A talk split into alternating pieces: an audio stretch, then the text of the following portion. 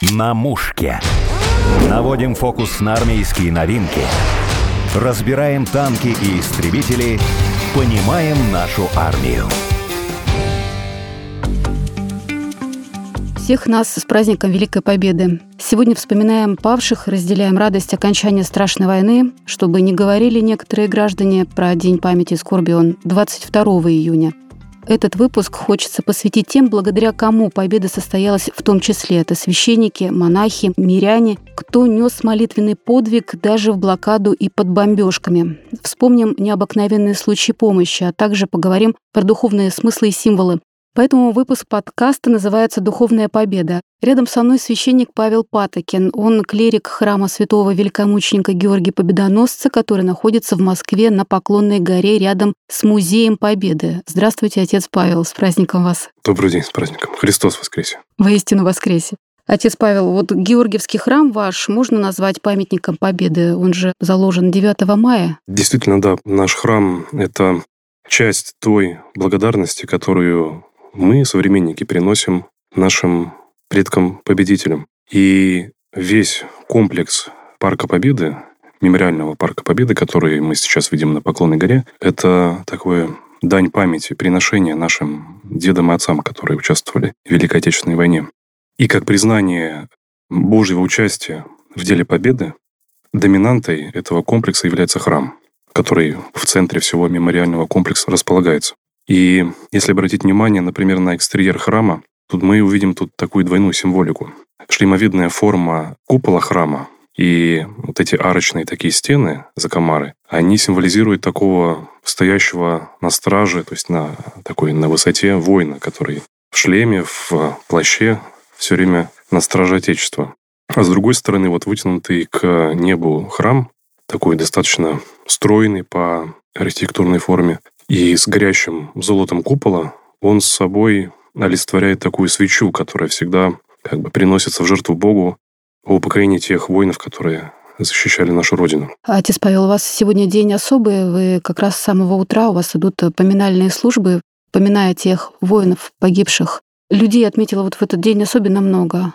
Да, наш храм воинский, и даже даты его заложения его освящение, начало и окончание строительства, они все были связаны с э, победой. Храм был заложен 9 мая 1994 года и достаточно быстро был построен, всего лишь за год. И уже 6 мая 1995 года, ровно в день 50-летия Победы, храм был освящен патриархом покойным Алексеем II.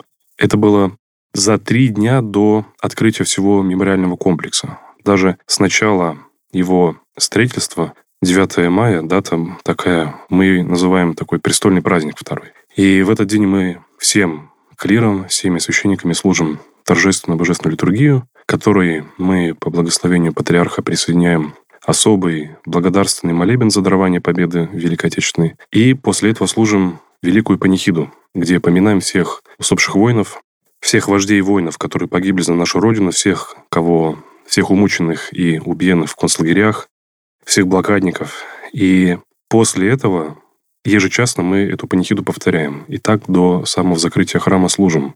И вот по опыту в этот день, даже в отсутствие туристов в последние годы, все равно храм достаточно полный. Людей много, много неравнодушных, много кто все-таки понимает, что э, недаром храм стоит на таком особом месте. Отец Павел, расскажите про свою семью. Как коснулась война вашу семью? Ну, вообще нет, наверное, в нашей стране семьи, которой бы война не коснулась, прямо или косвенно. В моей семье оба моих деда были участниками Великой Отечественной. По линии моего отца, Николай Дмитриевич, мой дедушка, он служил матросом на Северном флоте. Еще на Соловках проходил обучение тогда, когда там был учебный лагерь для матросов. Мне, к сожалению, немного удалось узнать о его участие в войне, потому что эта тема, как я уже потом, спустя некоторое время после его смерти, уже понял, что была болезненная тема, что он ее всячески избегал, и, скажем так, у нас это была табуированная тема. Но вот из тех воспоминаний, которые э, бабушка как-то вот смогла передать, потому что все мои попытки расспросить деда про то, а как там было, все терпело крах. Как и многие ветераны молчали. И вот Знаю о нем только, что сначала он был матросом на тралах, которые очищали и Белое море, ну и вообще наше побережье от мин, а потом уже встречал немцев на берегу. Их уже высаживали, там вот в боевых действиях участвовал. Ну и, судя по всему, вот это тяжело на нем сказалось, хотя он был очень такого, надо сказать, жесткого характера и не из таких, не из впечатлительных людей. Но вот, тем не менее, так вот тяжело было. Я не знаю, это для эфира будет или нет. Я mm. такое воспоминание мне рассказывала мама, и причем это не так давно, только почему-то она это рассказала, вспомнила, что было на какую-то из годовщину праздника Победы дед что-то кто-то у него то ли спросил, то ли что-то такое. И дед, который всегда был таким, ну, кремнем, просто вот не выдержал и... Заплакал. Заплакал, да. И такой был. То есть, видать, такая травма, которую он нес через всю жизнь. Это вот что касается деда по отцу. А по матери дед Иван, он был из раскулаченных, поэтому всячески довоенная его судьба была не сладкая. И с началом войны, в общем, войну он встретил в штрафбате будучи ветераном, кстати, финской войны, где он отморозил указательный палец на правой руке, потому что вот сидел как снайпер, все время рука была на курке. В тех суровых условиях вот такую получил травму. И был зачислен после этого в артиллерийскую роту. Дошел до Берлина. И даже мама, помню, рассказывала, что расписался на Рейхстаге. Так вот Какие было. у вас родственники? Там, да, история моего деда по маме достаточно интересная. Он, вернувшись э, домой после войны из Берлина, оказалось, что его брат старший погиб где-то в Корейском фронте. И, я так понимаю, был такой обычай, знаете, как в Древнем Израиле, когда брат брал семью погибшего брата. Такой закон Леверата, так назывался раньше. И вот так же сделал и мой дед, принял вдову вместе с уже двумя, если я не путаю, детьми, двумя моими тетками. Вот. И после этого у них еще родилось шесть детей, одна из которых вот моя мама. И вот после этого был пожарником. Ну, какую-то вот такую жизнь достойно прожил. Это что касается Интересно. деда по маме. Ну вот два таких вот у нас. Удивительные судьбы. Отец Павел, если вот говорить про даты, смыслы, давайте сделаем акцент, знаете, на чем? То, что даты окончания войны называют знаковыми. Вот 22 июня 41 года это был День всех святых, Пасха. В 45-м пришлась на 6 мая, в день святого великомученика Георгия. Акт о капитуляции подписан в пасхальные дни. На ваш взгляд, это совпадение или все таки нет? Именно на мой взгляд, за всеми этими совпадениями очевидно Божие промышление. С одной стороны, мне кажется, даже проще было бы признать это совпадением, нежели признать, что так вот Господь аккуратно намекает. Он же, если говорить про Бога, он зачастую свое присутствие в мире, какую-то свою такую заботу, означает не только какими-то там чудесами, как огненный столб, там, разделение моря на две части там, или что-то такое, а вот такими деликатными какими-то намеками. И даже здесь оставляет свободу человеку. Хочешь верь, хочешь нет. Ну вот лично я верю, что здесь Господь явно указал. А вот до войны были предсказания, что будет война. Читала, что преподобный Серафим Вырицкий в 27 году говорил, что будет война, и война страшная, всемирная, она приведет народ России к Богу. Как может война привести к Богу? Ну, так же, как гром может привести русского мужика к тому, чтобы перекреститься. Тут у нас как-то мы так устроены, что пока нам пинка не дадут, мы, к сожалению, не можем как-то так мобилизоваться, что ли. Ну, это, наверное, всегда была такая спокойная, размеренная жизнь, когда все хорошо, дом полная чаша и так далее. Это все расслабляет. Нужно больше каких-то духовных таких усилий, чтобы в этот такой благополучный период о Боге не забыть. А нам-то, русскому человеку, проще как-то верить, наверное, тогда, когда тяжело.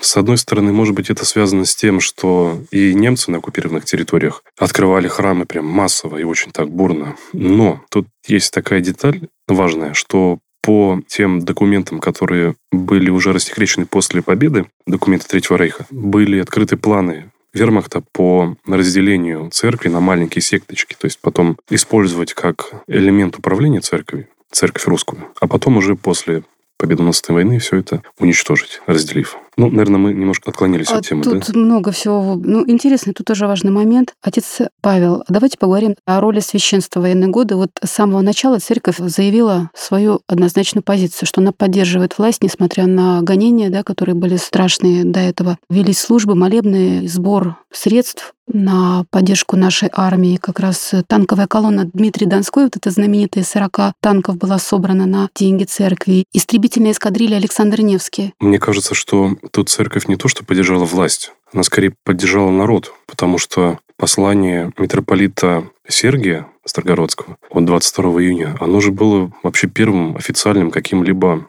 призывом, посланием к русскому народу с начала войны. Официальные последовали только через 11 дней.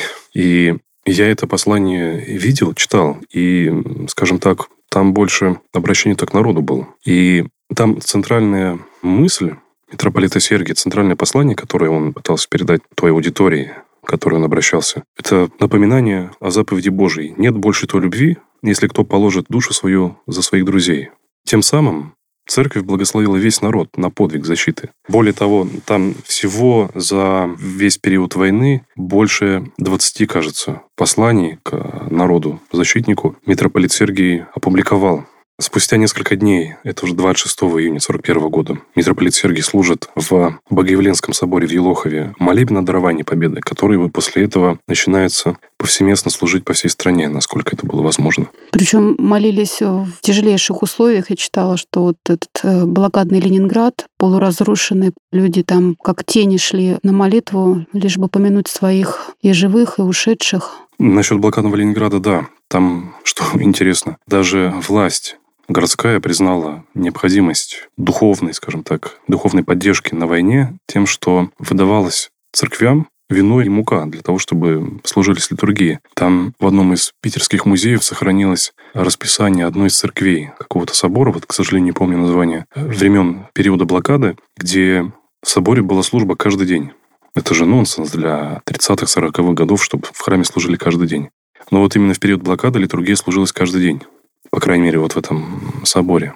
Что интересно, несмотря на более чем четверть века следовавшие расстрелы, гонения на христиан, взрывы храмов, всяческие прещения по отношению к верующим, народ откликнулся на призыв митрополита Сергия. И вот то, что вы упомянули в начале о эскадрилье Александр Невский и о танковой колонне Дмитрий Донской, да и не только. Это все следствие ответа на тот призыв митрополита обычных людей, которые уже добровольно шли, сдавали серебряные оклады с икон, драгоценности, деньги. Мне как-то запал в память такой случай, описанный, это, кстати, как раз в блокадном Ленинграде, где неизвестный человек пришел в собор и под икону Спасителя положил 150 10-рублевых золотых монет царских времен. Тогда это целое состояние было в то время. И такое тоже было. Народ действительно после того, как у них отнимали сначала все, что можно было отнять у верующих, теперь шли и сами добровольно это сдавали,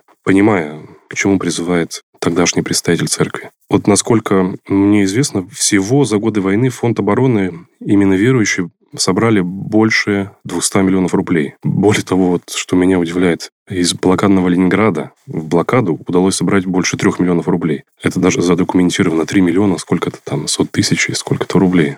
А про упомянутую вами танковую колонну Дмитрий Донской, там интересный момент, когда уже была подготовлена сама колонна, на фронт ее сопровождал тогдашний митрополит Коломенский Николай Ярушевич. Тоже такой знаковый момент. Митрополит, правда, конечно, по каким-то причинам в гражданской одежде, в драповом пальто там, и в сапогах, но тем не менее сопровождал эту колонну. И уже по прибытию на фронт обратился со словом к военнослужащим. Там даже некоторые выдержки из этого слова сохранились. Тоже момент такой знаковый. Митрополит, то есть архиерей, допущен до благословения солдат на передовой. По поводу священства и монашества, которые были как раз на фронтах, о ком бы вы хотели вспомнить, поговорить? Вот я в свое время читала, меня поразила судьба вот монахини Адрианы, которая воевала на Курской дуге и под Сталинградом дошла до Берлина.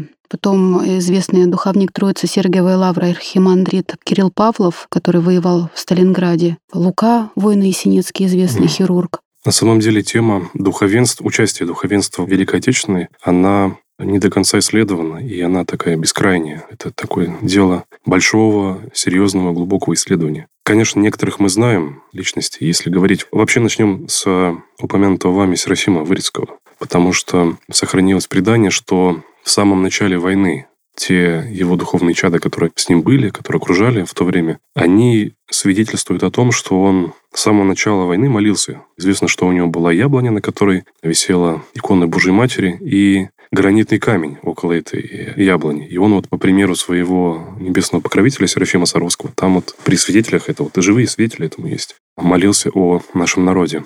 Это говоря о Серафиме Верицком.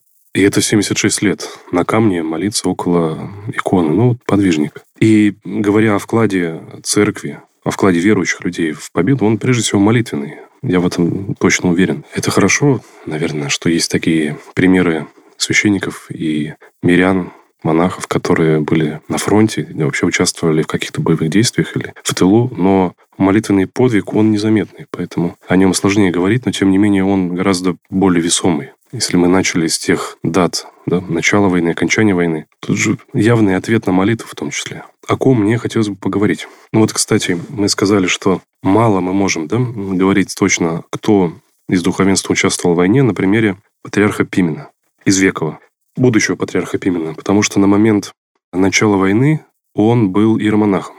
Если не ошибаюсь, а, был постриженником Сретенского монастыря. Потом, правда, перешел какой-то другой монастырь. Ну, вот сейчас не вспомню. Но смысл в том, что он в Среднюю Азию был сослан, и уже оттуда в августе 41-го был командирован, призван в армию. И сначала был тыловым офицером ввиду своего образования. К сожалению, сейчас не вспомню, кем он вот по образованию был. А потом уже призван на фронт. И дважды был контужен, ранен. В итоге дослужился до командира стрелковой роты. Это мы говорим о патриархе Пимене. Кирилл Павлов, озвученный вами, часто с ним связывают известный дом Павлова, но... Но это другой человек. Это немножко другой человек, да. Конечно, было бы красиво, но это не умаляет подвига старца. Духовник трех наших патриархов, собственно, на войне был офицером звания лейтенанта. Он участвовал в обороне Сталинграда и закончил войну в Австрии. И что интересно, именно тогда на войне, будучи Иваном, Павловым он и к вере обратился. Это вообще, мне кажется, частое явление, судя по даже вот современным военным, с которыми мне удавалось познакомиться, поговорить. Это явление частое, когда нависает такая угроза, что только может Господь спасти, только чудо какое-то, явное вмешательство Божие. Такое бывает.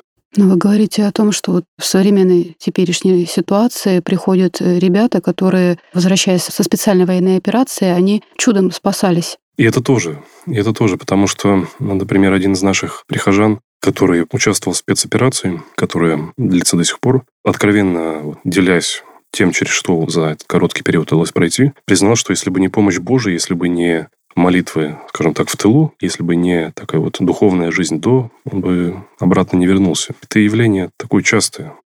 Мне еще вспоминается один из дорогих моему сердцу храмов, где я в свое время был алтарником, и там был настоятелем один игумен, который как-то рассказывал, как он пришел к вере. Он из спецназа, и, будучи в 90-х в тех или иных горячих точках, как-то попал в такую переделку, что ну, либо чудо, либо смерть. И в этот момент дал обед, прямо как вот наши подвижники прошлого, что если Господь сейчас выведет из боя живым, хотя бы живым, да, говорим там невредимым, то вот он свою жизнь посвятит Богу.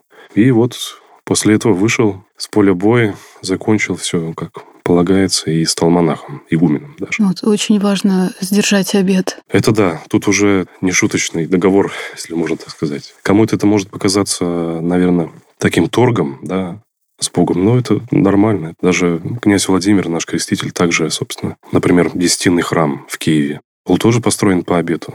Тогда князь Владимир дал обет, что если вот тогда выживет, то на этом месте построит храм, что я сделал. Отец Павел, скажите, угу. ну вот известный случай, когда солдаты в Великую Отечественную войну уходили на фронт, зашивали в гимнастерке, написанное от руки либо женой, либо матерью «живые в помощи», даже если они, может быть, и не были выцерковлены, или даже, может быть, и не верили. И были случаи, когда от пули спасала и вшитая ладанка, образки, ну и от орденов, от медалей тоже отлетали. Явные чудеса, явные факты помощи Божией. Ну, я думаю, война — это такое экстремальное время, такие тяжелые условия, когда Господь уже вмешивается более явно и более, мы бы сказали, наверное, сверхъестественно, таинственно.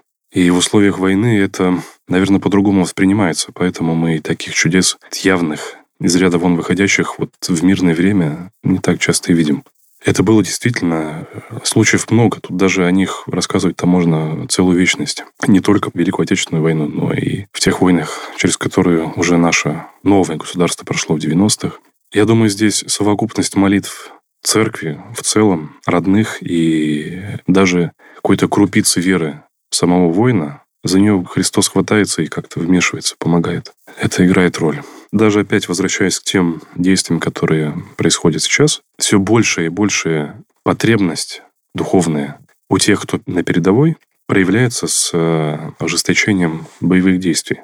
Ну, то есть, чем человек дальше уходит вот в борьбу, тем больше понимает, что своими силами справиться практически невозможно до конца больше, наверное, видит, чувствует, как всегда держа руку на пульсе, вот на острие ножа, чувствует вот эту вот близость Бога. И его, наверное, проще в этой близости призвать. Тогда уже он помогает так, как хочет. Отец Павел, я читала вот воспоминания, что во время Сталинградской и Курской битв было явление Божьей Матери вот на небе. И почему, как вы полагаете, именно там? И как вообще это можно объяснить, вместить? Ну, лично мне видится эти случаи сродни тем случаям в жизни святых, особенно мучеников, которые мы, например, можем видеть на примере великомученика Георгия. Уже перед самым последним мучением, после колесования, после страшных пыток, когда уже святой был еле жив, и мучитель, император Диоклетиан, думал, что уже вот наконец-то победил святого, было явление ангела Божия, который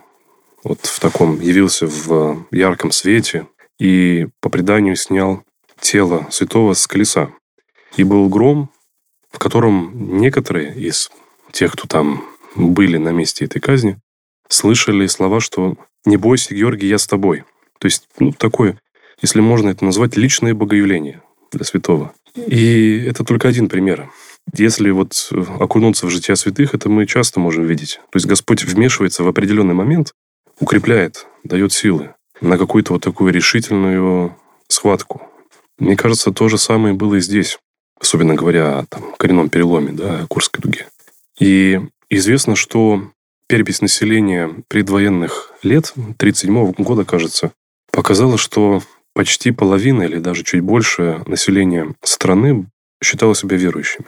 И, наверное, в ответ на это исповедание, даже пускай через перепись населения, да, Господь как-то на это отвечает. То есть люди, если даже половина в нашей стране было верующих, то и в тех вот как раз битвах можно предположить, что половина воинов была верующими. И ради этой половины Господь мог и послать такое явление Богородицы, чтобы как-то дух укрепить. У меня возник вопрос, вообще можно считать э, солдата, погибшим на войне, мучеником? Но это вопрос сложнее. Мне кажется, нет, потому что церковь тогда бы уже давно признала бы погибших воинов мучениками. Одно дело все-таки умереть за веру, и за исповедание Христа. Другое дело умереть за свою родину. То и то хорошо, но качественно различаются подвиги и тот, и другой. Да мне кажется, вот если как-то в целом взглянуть на все, о чем мы сказали, главное чудо, которое Господь явил, это победа. Просто оно не такое очевидное. Я хотела завершить тем, что Великую Отечественную называют священной, и гимн Победы тоже известен как «Священная война». И вот ее музыку написал Александр Александров, который был до революции певчий в храме, был последним регентом в храме Христа Спасителя. Но мне кажется, все таки это как-то влияет на общую тональность и создание шедевра. О духовных смыслах победы Великой Отечественной войны говорили клирик храма святого великомученика Георгия Победоносца на Поклонной горе Павел Патокин и я, Александра Полякова. Еще раз с Днем Победы. Спасибо. На мушке.